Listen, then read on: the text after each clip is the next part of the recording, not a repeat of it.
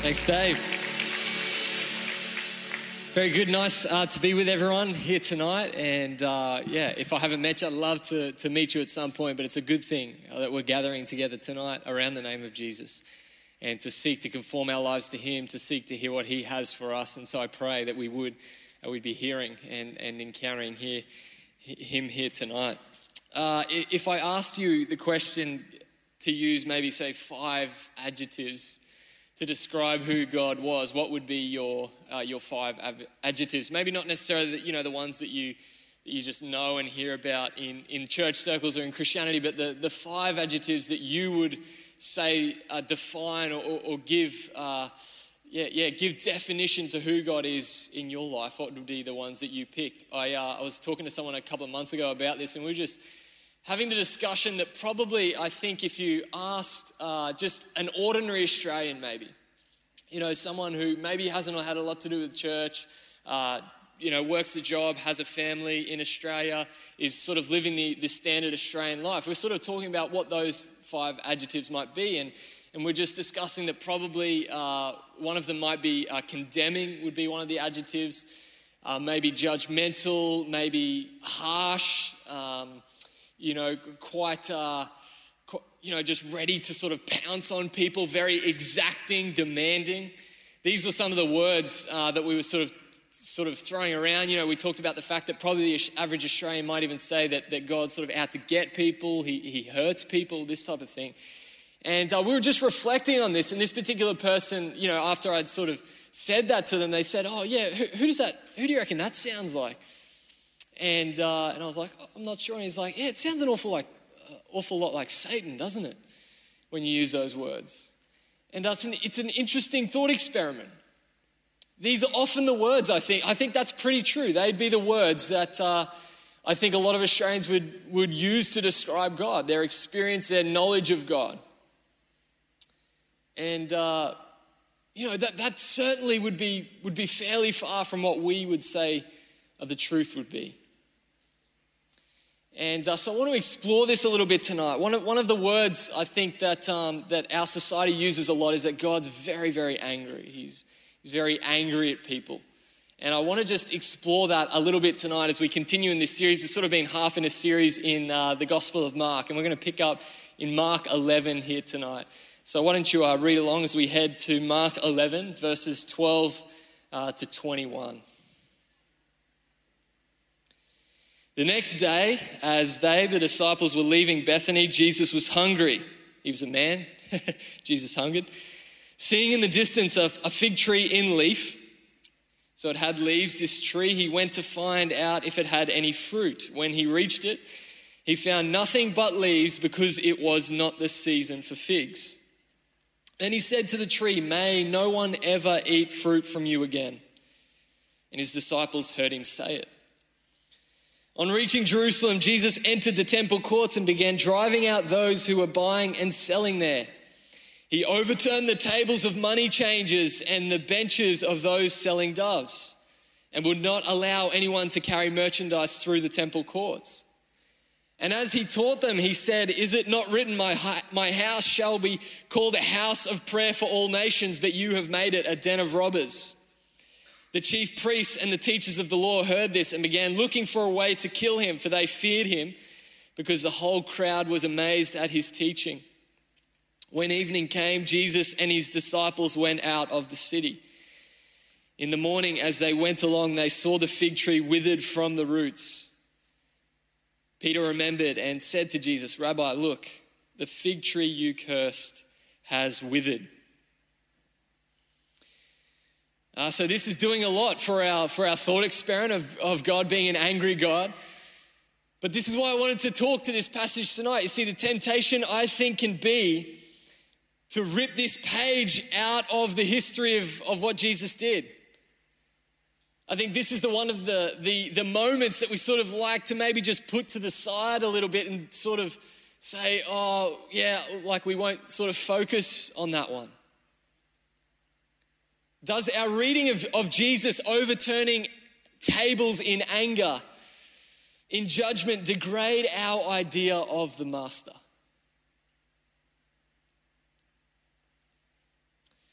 uh, this moment stands in just as much force as Jesus healing the leper or showing compassion on the crowds.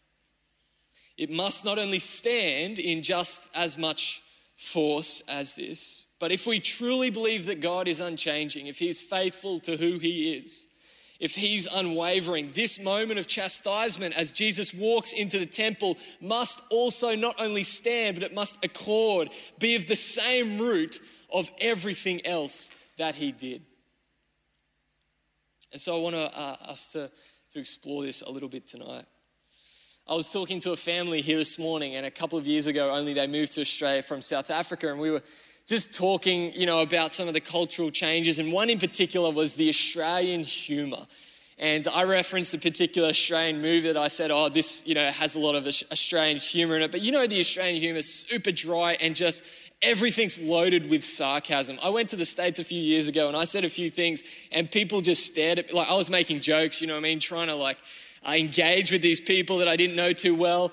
And I made a few jokes and I just got, I just, on a couple of occasions, I just got blank faces. I don't know whether you've ever done that overseas. If you've been around people with a different culture, the Australian uh, humor is, is unique, I suppose. It's, it's loaded with sarcasm, things that we say. And this particular South African man was saying, well, sometimes I'll even sit in meetings in my workplace and uh, I'll just be sitting there and someone will say something and I'm not exactly sure whether that's a joke or not. So I'll just, I'll just wait, I won't do anything and I'll see how everyone else reacts. And if they're laughing, then I'll start laughing.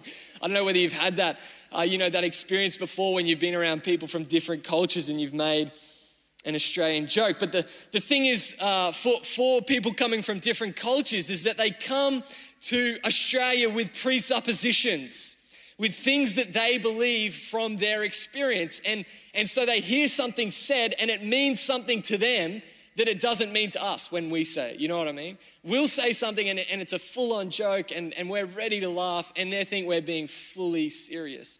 They're coming to that with, with different presuppositions to what we have. The reason why I think most of us are uncomfortable with this vision of Jesus the reason why I think most of us are uncomfortable with, with this um, account of what he did is because we project onto Jesus our own human conceptions of anger. The anger of a good man, of a righteous man, is very different to the anger of an evil and unrighteous man. And I think, on the whole, when we think of the word anger, and, and even when we read what Jesus is doing here, we're projecting our conception of anger onto him. The anger I think that we are familiar with is mainly an unrighteous anger. It's grounded in, in the root of selfishness, rooted in pride and, and the justification of what we want. You know, when we don't get our way, we get angry. Things rise up within us, emotions rise up within us. And I think this is, is what we're actually, and, and what our society does, but I think what we can do is, is project that onto Jesus in this moment. But the anger of the best man, the anger of the perfect man, the anger of God must be very different to the anger that might come from a fleshly human heart that has a degree of corruption. James 1:20 says this, "This you know, my beloved brethren, but uh, everyone must be quick to hear, slow to speak, and slow to anger. Because human anger does not produce the righteousness that God desires. You know, I think this, this, uh, this concept of bringing our presuppositions onto God, we, we need to not only carry this when it comes to anger, we need to carry this into, into all our knowledge of God. The, the root of sin is idolatry, it's the making of God in our own image. It's us as humans defining who God is and our experience defining Him. But uh, when we do that, we actually lose who God is. Because we're defining Him according to our own fleshly evil hearts. And, and God ends up being a tyrant, an exacting God, even an evil God, someone that looks an awful lot, awful lot like Satan. so when we come to understanding who God is, we need to step off of our page and let God and Christ define who He is to us. We need to stop justifying ourselves, come off of our page, and step onto His page. This is what faith in Jesus being the Word of God is. This is why Jesus came to reveal who God was, who God is to us. And so Christ's anger must be one with his love. Christ's anger must be not only one with his love, Christ's anger must be his love. God is not divided. God is simple. He is unwavering. He is always the same. God's love is his anger, is his mercy, is his compassion, is his judgment, is his wrath, is his kindness. It's all one and the same, is his forgiveness. So Jesus uh, walks into the temple as he had many times before. He was not unfamiliar with what was going on in this place, but he walks in and he sees before him a people in a most perilous place, a most dangerous place. A people who were calling themselves by his father's name, but did not know his father did not honor his father. Anglican theologian from the 19th century, Frederick Maurice, commenting on this moment and what's happening in, in, the, in the Jews at this point, he says this they, reju- they rejoiced that they knew the true God and the way of serving him, but they did not know the true God and they were not serving him.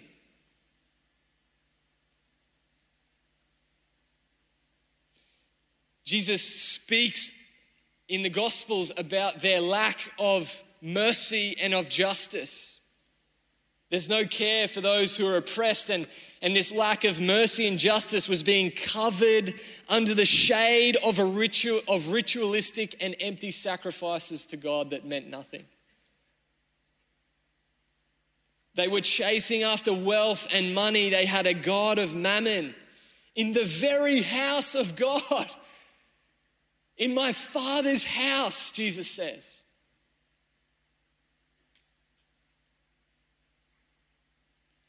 This temple narrative is wedged between the, the, the dialogue about Jesus cursing the fig tree. The Jewish religious establishment looked from the outside to be a healthy tree with leaf, ready when the season came to bear fruit for the kingdom of God. It looked to be all good. But Jesus sees the true state of things. And Jesus' presence reveals the true state of things. It might have looked good from the outside, but at the root, at the core, it was corrupted, it was dead. It was not going to bear fruit.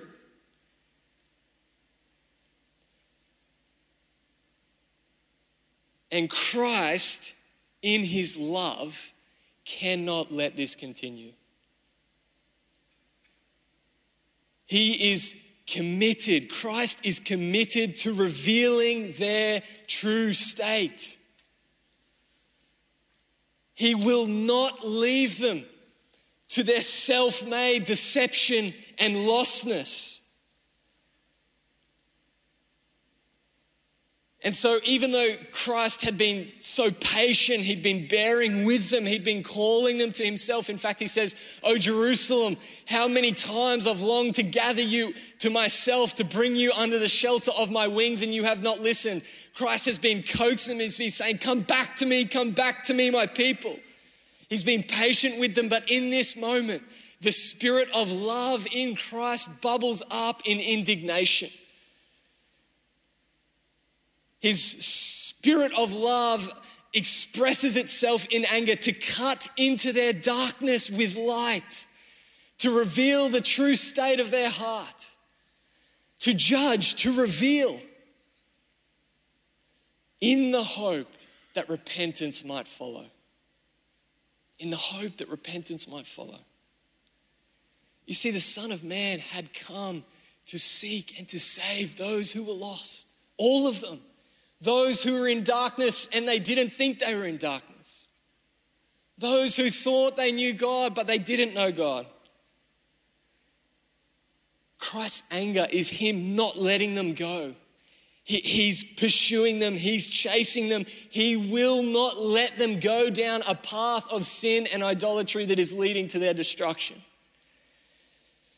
Christ walks into the temple, and this is not selfish anger like the world knows anger, where, you know, Christ just throwing his weight around because he's upset, he's been offended internally, he's justifying himself. You guys are all idiots. This is not what, this is not what Christ is doing.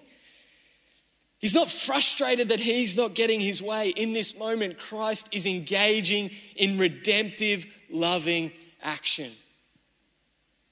He will not leave them to their own devices.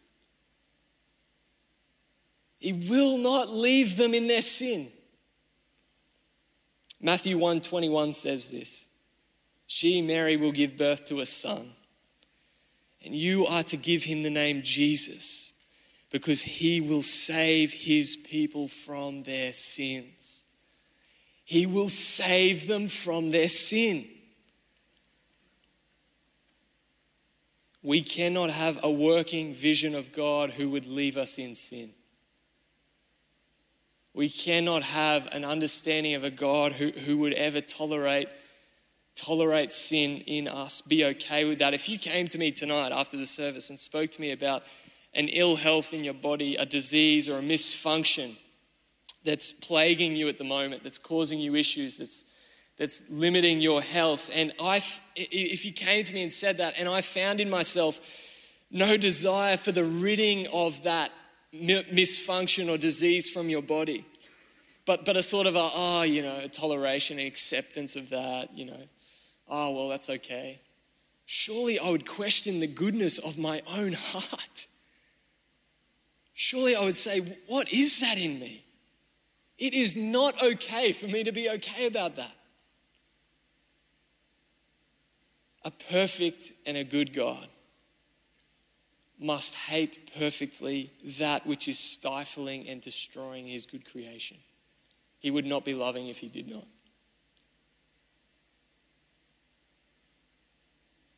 He is willing to express anger for our good. We need to understand this moment is a moment of absolute love.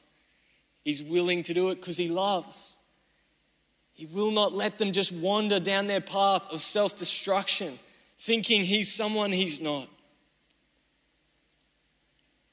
Jesus, in one week's time, in fact, we, we, if you want any confirmation that this is an act of love, in one week's time, these very people who he's speaking to, who he's, who he's expressing his anger to, are nailing him to a cross, and he says, Father, forgive them.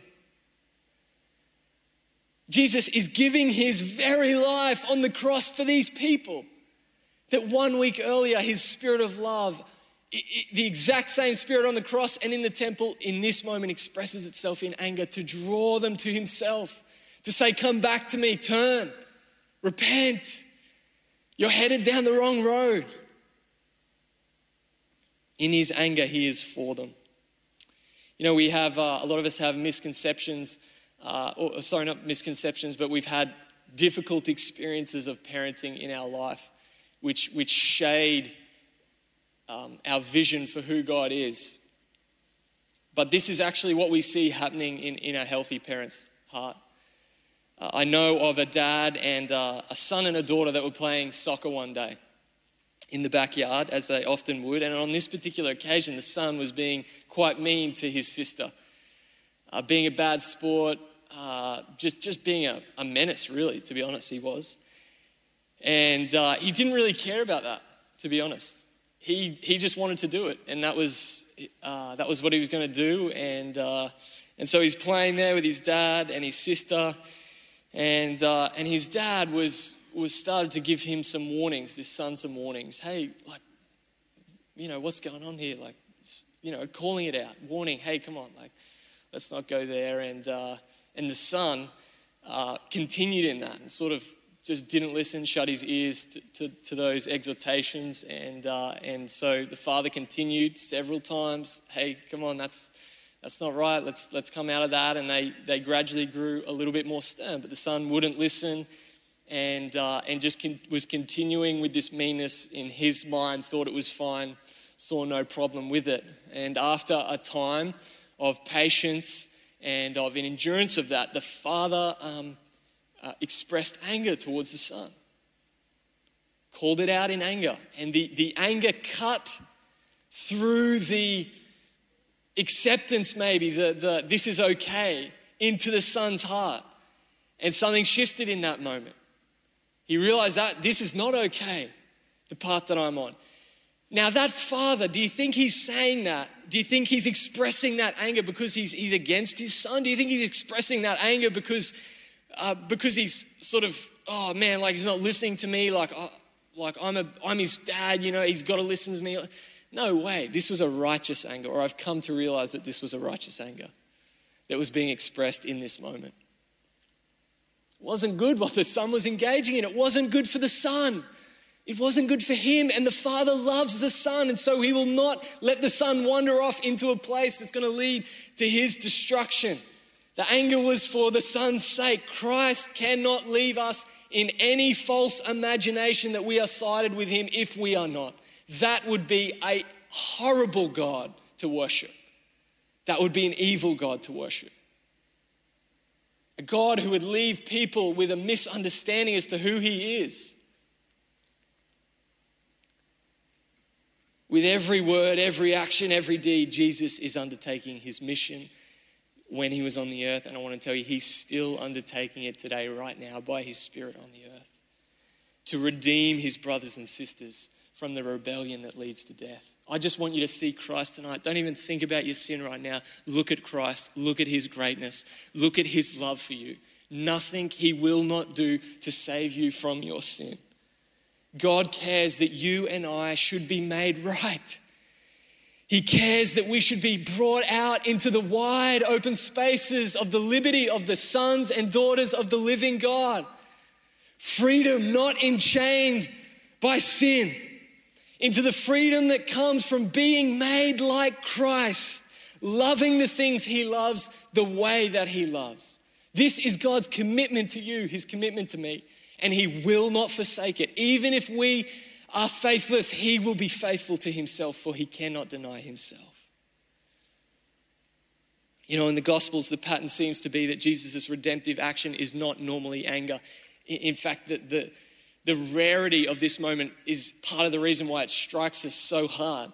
We see that Christ embraced the woman caught in adultery. In that moment, tenderness, not anger, is what comes out of the heart of a spirit of love to embrace the woman, to root the sin out of her life, to send it away in that moment. Jesus sat and ate with the tax collectors, those who, who'd been oppressed by society, those who knew themselves, oh man, like, like I'm definitely, I need him. And he sat with them and he showed hospitality to them. He, he healed the sick, those who are oppressed with afflictions. This is one and the same Jesus, always working for the redemption of mankind.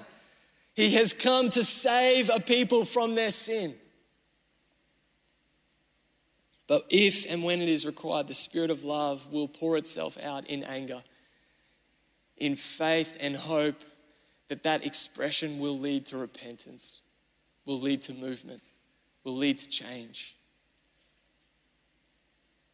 In the hope that things will be made right in the beloved again for the sake of the beloved.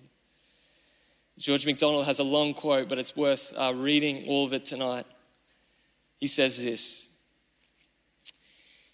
It is an especially glad thought that the Lord came so near us as to be angry with us. The more we think of Jesus being angry with us, the more we feel that we must get nearer and nearer to him. Get within the circle of his wrath, out of the sin that makes him angry and near to him where sin cannot come. I love this. There is no quenching of his love in the anger of Jesus. The anger of Jesus is his recognition that we are to blame. If we were not to blame, Jesus could never be angry with us. We should not be of his kind, therefore, not subject to his blame. To recognize that we are to blame is to say that we ought to be better, that we are able to do right if we will. We are able to turn our faces to the light and come out of the darkness. The Lord will see to our growth. Uh, right throughout Scripture, we see, in fact, that God's anger is usually expressed, uh, mainly expressed actually, towards those who, who know him already, who, who would say to have a claim on who he is already, who would call themselves his people. In fact, the very first time that God is angry in Scripture is towards Moses, believe it or not. God's called Moses, come and, uh, and set my people free with me from Egypt. And Moses says, okay, but I can't talk. Not very good. God says, trust me. Come and call my people out of Egypt. And Moses says, I'm not very good at talking. Send someone else. And God's patient with him. But at a point, it actually says God expressed anger towards Moses. He is slow to anger, but if he needs, the spirit of love will express itself as anger. Jesus enters the temple, and this was a people who, who called himself, called themselves by his name. This was a people who had the promises of God, they had the scriptures, and they should have known better, but in spite of this, they had grown tolerant of their sin through the vaccine of empty religion. I just want I just want us to hear that really clearly. They had grown tolerant of their sin through the vaccine of empty religion. A people who justified that they were right with God, all the while growing accepting and passionate for the things that He detested.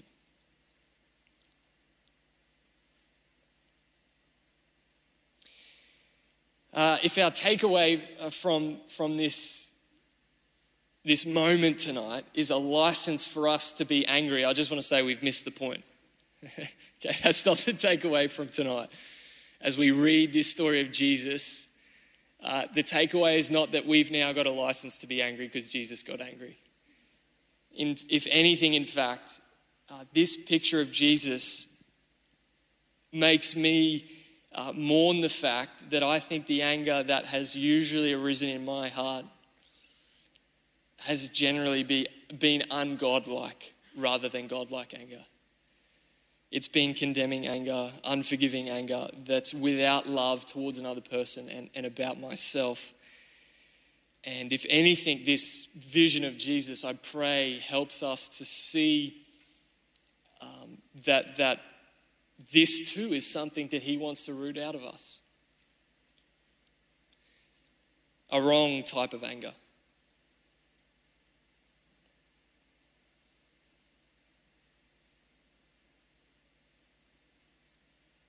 But let, let me ask us this evening uh, what would it have looked like for these people to have repented? We hear that at least one group, the chief priests and the scribes, they didn't repent. So Jesus was angry and they, they didn't move. They doubled down on their rebellion and they begin to, to un, uh, unhatch plans to actually put Jesus to death. They have been, they have so identified their personhood with their sinful ways that as Jesus comes and calls them out of their sin, they think that he's against them. This is a really important point. I, I just want you to hear this tonight. Some people, maybe you're thinking, I am my sin. You are not your sin. You are not. You are a, a, beautiful person created good by God. Sin is unnatural to you, it is not natural. Don't believe that lie that you are, you are your sin. And, and the chief priests and the scribes in this moment, they, they did not, they cannot see it fit to come out of the ways that they were in and, and, and be who they were always created to be sons and daughters of the living God. At least one group didn't repent, but what might it have looked like for a group to repent in this moment? What would it have looked like for Jesus to come into the temple and to express his spirit of love in anger? What would it have looked like for people to submit to that? To humble themselves before Jesus and his authority, to let his anger accomplish its purpose in their lives. What would that have looked like? Well, I think maybe, I'm hypothesizing, but I think it, it might have looked something like leaving the money on the ground. Maybe it was their money that was on the table as Jesus flipped it up and it scatters everywhere for them to repent and submit to that. Maybe it could have looked like leaving that money on the floor and, and walking, walking out and saying, I'm going to humble myself before this man. Or maybe it's picking that money up and, and giving it to those who, who, is, who are in need, the oppressed of, of that time. I think repentance could have looked like those who had been busy buying and selling merchandise in the temple, and Jesus is trying to stop them, to thwart them. It could have looked like them saying, Okay, I'm, I'm not going to do that anymore. Rather than, than buying and selling in the temple, I'm, I'm going to go and sit at Jesus' feet and, and listen to this man teach. It said Jesus was teaching in my house. Shall we call the house of prayer?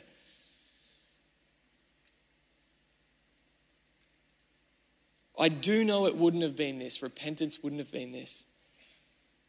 For them to repent wouldn't have meant that they, wouldn't have meant for them to just go and make another sacrifice in the temple and then keep doing what they were doing. That's not what repentance would have looked like. That's not what humility and submission to Jesus' authority and his anger in that moment would have looked like. That's not what it would have looked like to have received the love of God in that moment. Uh, the scriptures say that our bodies too are temples of the living God. Jesus, in fact, was uh, demonstrating here that this temple, I, uh, I am, in fact, the temple of the living God. And I want to pour my spirit out into your temples as well, your bodies. And the temple was destroyed another 80 years' time. It finished up. Jesus' prophetic declaration in that moment that it was corrupt uh, came to pass. It was destroyed by the Romans. But our bodies too are temples of God. And, and this is what James says. These are passages I felt uh, just for us to finish with tonight. James says this James 4 8, draw near to God, and he will draw near to you. Cleanse your hands, you sinners. Purify your hearts, you double minded. Be miserable and mourn and weep. Let your laughter be turned into mourning and your joy to gloom. Humble yourselves in the presence of the Lord and he will exalt you. And I feel like that is, is, uh, is God's word to us tonight. Just to wherever we are, just to submit ourselves to God. See, I think the tendency right now in our lives, or that I see in my life anyway, is we hear about the anger of God and, and we sort of hear about it. And so we, we kind of try and say, oh, well, I can sort of see it coming. And so I'll, I'll grab, all, you know, because we, we think, well, this is a bad thing. If he's angry, you know, he's against me. So I got to get away from him. And so we pick up our, you know, imagine we were buying and selling merchandise in the temple. We pick it up and then we sort of say, uh, like Jesus is coming, and then we flee from the temple with our merchandise, but, but our heart hasn't changed. The invitation tonight is not to flee from an, from an evil God, it's to come to a loving God. It's to run towards Him, it's to submit ourselves to Him. And to allow whatever that looks like, let that play out. If you start heading towards Him and He puts His finger on something in your life, then, then you, you deal with it then. Then you have an opportunity, just as these people had an opportunity, to say, Am I going to believe and trust in Jesus? Or am I going to go my own way? But please, my prayer for tonight, really my heart in this, in this message tonight, was for us to get a good vision of a good God. For us to get a vision of a God who is love and, and the society and Satan and world will tell you he's angry, he's out to get you. Just, just sort of do what you can uh, and, and, patch it over again, you know, like do the empty religion again and, and, and patch it over and just almost keep yourself at a distance. He's a good God. He's a good God. This is why Jesus came to show us that we can trust Him. That is my heart in this message tonight. Please let us run towards Him, not away from Him. Let us run towards Him, not away from Him. Whatever that looks like for you, He might be calling you something. Maybe there's something that He's been calling you to put right in your life for a while now. And tonight he's he's really saying again, hey, come on. And maybe maybe there is a sense of, of, of a sense of his anger coming with that. Humble, may we humble ourselves. Come on, he's a loving God. Let's get off our page and submit ourselves to Him. He's got good things for us. He wants to bring us out into the wide open spaces of the liberty of the sons and daughters of the living God, made like Him, partakers of the divine nature, living as God is. Eternal life, this is what He wants for us. So let's pray now and, and uh, let's seek to encounter Jesus as we, as we move towards Him. God, this this is uh, incredible news. This is not, you know, maybe the world hears this and they're projecting the, the anger that they see in the world onto Jesus. They're saying, oh, look, we're writing this guy off. No way. You are the most loving God ever. As loving as any person is here in this room tonight, you're, you're infinitely more. You're a good God. You're not a tyrant. You're not an exacting God. And, and to tell the, the truth is, Lord, if we have a, an, an image of you, a vision of you where you're a tyrant and you're exacting and you're demanding, our sin, we, we will stay in our sin. We have to see the fullness of your majesty, your glory, your greatness, your goodness. So much so that we run to you, not away from you. That we trust you. It's your generosity that claims our obedience here tonight, Heavenly Father. And I believe that, and I just pray for people right now here in this moment, Lord. And, and maybe you're putting your finger on things in our lives. Praise God. You will not, you will not let us go to destruction. You came to seek and to save us from our sin.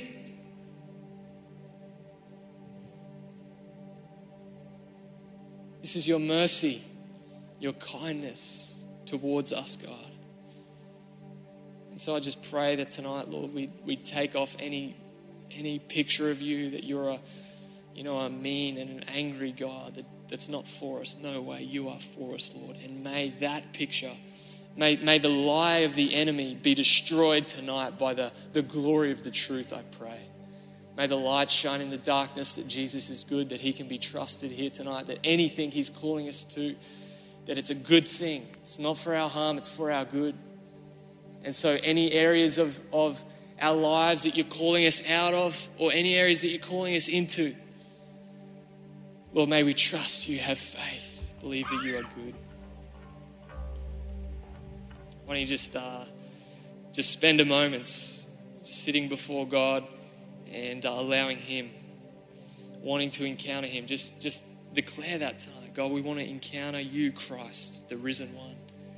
We want to know you. We want to have you walk into our temples tonight. Identify any offensive way in us, Lord, so that you will lead us in the way everlasting.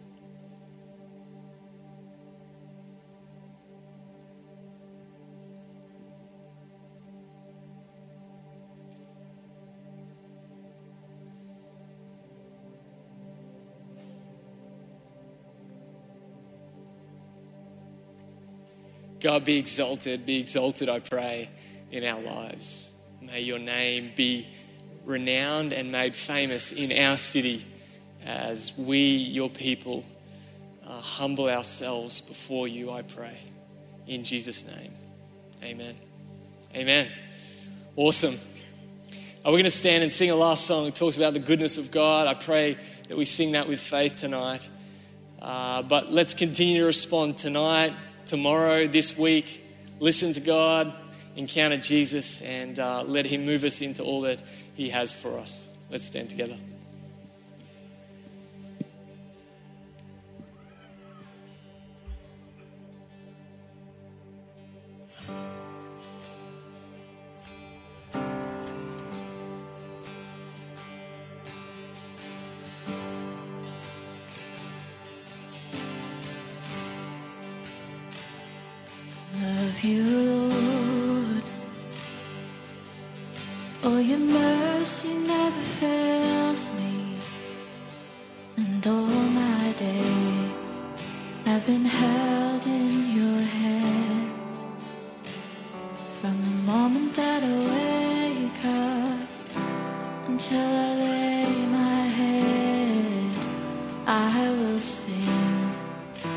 The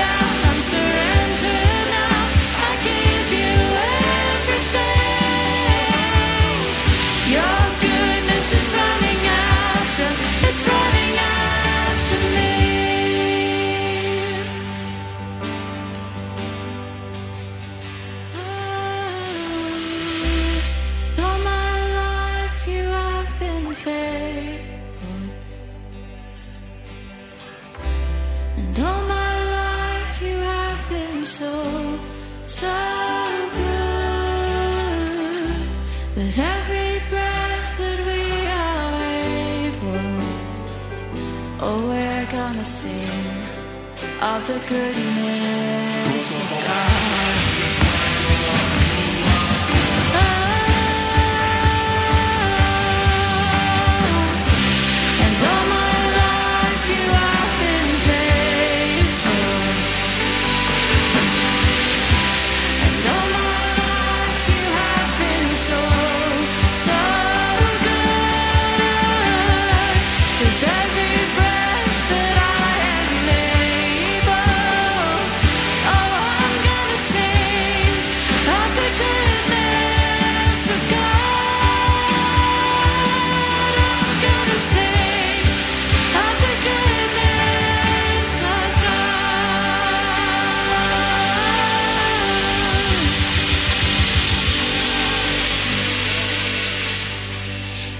read something to you that I just underlined today. Uh, I'm not sure where you're at uh, tonight, but I just sense it's an opportunity for you maybe to surrender and uh, surrender your heart, surrender your life to Him. And maybe there's been aspects in your heart and your life you thought, I don't know if I can live up to the standard, and you've maybe kept a distance from Him. I just sense as well that maybe you kind of grew up in church, you grew up in faith, and you understand and know deep within your heart, deep within your heart, that this is actually true, but you've you've neglected it or pushed it aside. And and maybe tonight it's just an opportunity for you to say, actually, God, I need you in my heart, I need you in my life. I just underline this today, and it just may be for you, maybe watching online, maybe here. In Psalm 80, it says this Then we will not turn away from you. Then we will not turn away from you. Revive us, and we will call on your name. It goes on to say, Restore us, Lord God Almighty. Make your face shine on us that we, that we may be saved. That we may be saved. Father God, uh, there may just be one here, maybe several that they just know deep within their heart. Maybe they pushed it aside. Maybe they've just jumped online and haven't been to a service or even considered faith for many, many years. But in this moment, they just sense, I need God in my life. If that's you tonight, just want to give you an opportunity just to pray. Just to pray a simple prayer to say, God, I need you, really. Maybe just pray this prayer in your heart and in your head Dear God, forgive me. Forgive me for pushing you away. Forgive me for suppressing the truth I knew deep within my heart. I need you. I need you. You're not angry or upset, you love me. It's the very reason you've been calling me back because you love me. And God, I surrender to you tonight. In Jesus' name, amen. Father, thank you for those. Maybe they responded here tonight. But God, we do thank you that you are a loving God. You want our lives, you want our hearts. And so, great God, the least we can do is give you our hearts and give you our lives for all that you've done for us, Father. We honor you tonight. We love you, Father God, and we just thank you for the good news in Christ. So, Father, thank you. Continue to lead us and guide us this very week, we pray. In Jesus' mighty and precious name, amen. Amen. Hey, uh, it's been so good to have you uh, here tonight. Great to have you online as well. But if you've got any questions or if you want prayer, we'd love to pray for you as well. Uh, but God bless you. May God use you. Whatever you do this week, may He use you powerfully as you listen and obey Him. Uh, but have an awesome week. Oh, and feel free to hang around afterwards as well. We'd love to catch up with you. King of Wings, there's a food van. Grab some wings and catch up out in our courtyard too. But God bless you so much. We'll see you soon.